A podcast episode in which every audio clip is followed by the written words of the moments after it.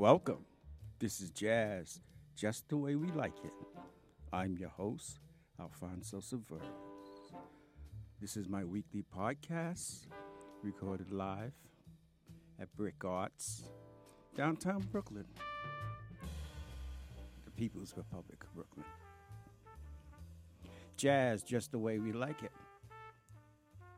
plays those classical, classic jazz songs from the 1950s, the 1960s, and the 1970s.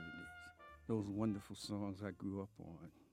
We play those songs for my enjoyment and also your enjoyment, and especially to introduce a younger generation to that fabulous creative art form known as jazz.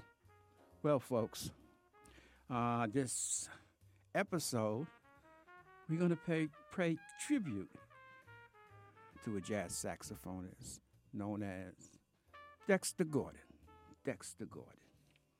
So let's sort of jump into it pretty quickly and uh, play the first piece by Dexter Gordon called Round Midnight.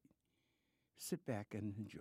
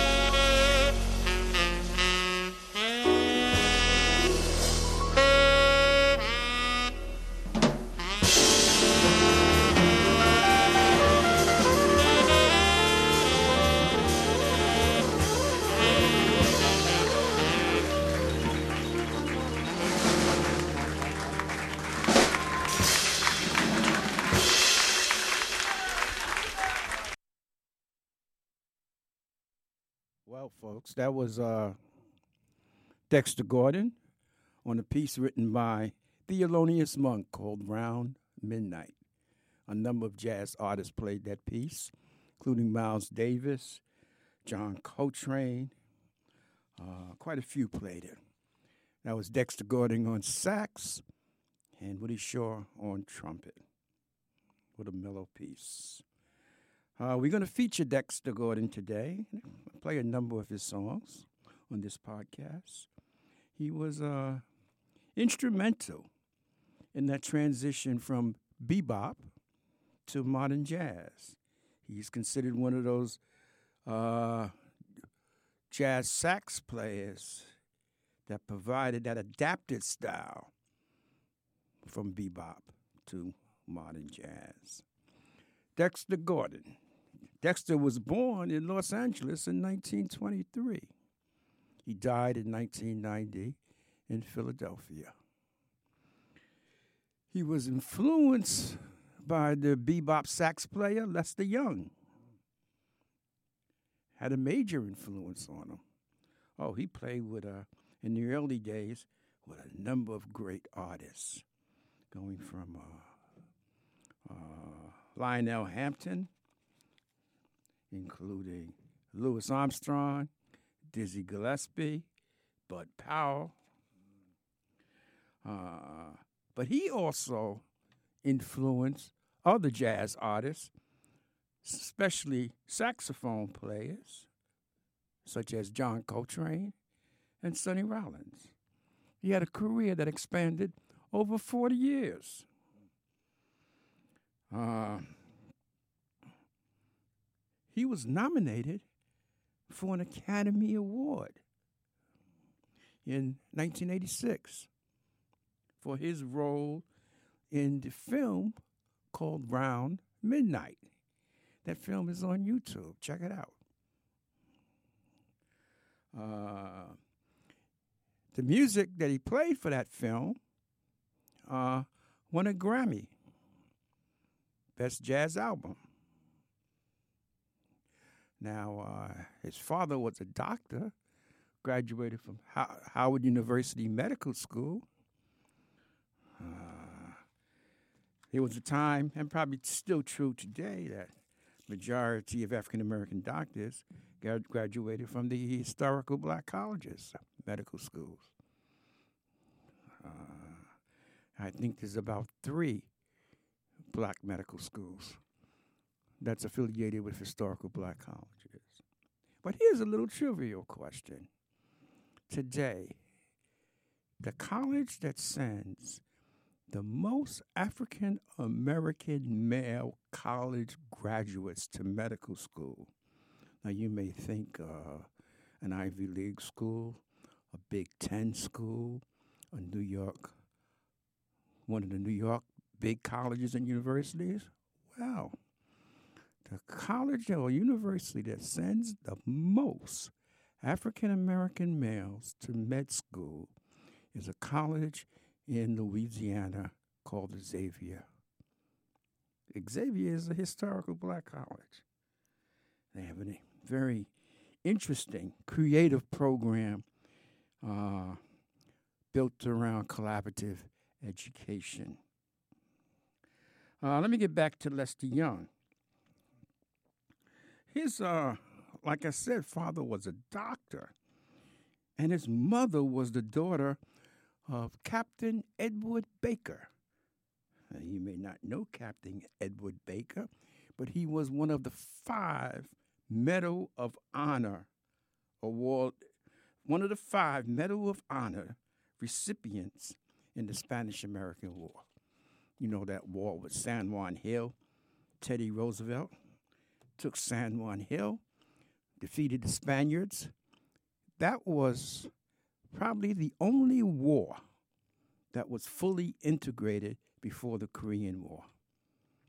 Uh, you had four historical black regiments, or companies rather the 24th and 25th Infantry, you had the 8th and the 9th Cal- Cavalry, the Buffalo Soldiers. And in fact, in that battle of taking San Juan Hill, they sent the Buffalo Soldiers over, 9th and 10th Cavalry, but they did not send their horses. So they had to storm the hill on foot. Uh, Teddy Roosevelt, after that battle, commented on the bravery of the African American soldiers. I mean, he, they were extraordinary in this battle uh, that f- ended up freeing Cuba and gaining the Puerto Rico and the Philippines. However, once he later on ran for public office, especially the president, he downplayed it and said blacks played a minimum role in the Spanish American War, and they truly they had to be supervised. They didn't have leadership ability. And that's Teddy Roosevelt. Well, let's go back to uh, Dexter Gordon. Dexter Gordon lived, like many jazz musicians, lived for years in Europe, 14 years, mainly in Paris and Copenhagen. Um, spent the 60s in Europe, playing all over. Uh, jazz was big then, especially in Europe. He returned to the United States in 1976. He received many awards. He had a 40 year career. Well known, well respected in the jazz arena. Uh, like I said, he received many awards, including the National Endowment for the Arts Lifetime Achievement Award. Uh, Dexter Gordon. Let's play another tune from Dexter Gordon. And I really like this tune, and it's called uh, Misty. Sit back and enjoy.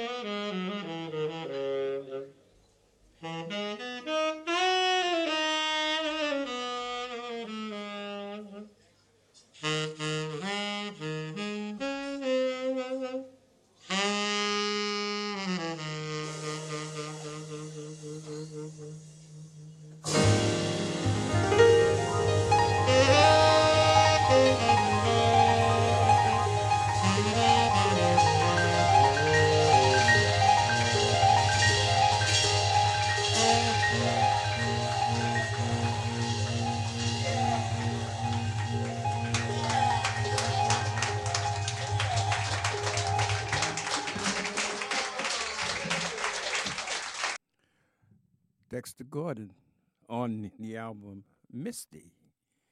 That was Misty. Smooth, absolutely smooth. Well, folks, uh, let's keep it going with this tribute to Dexter Gordon.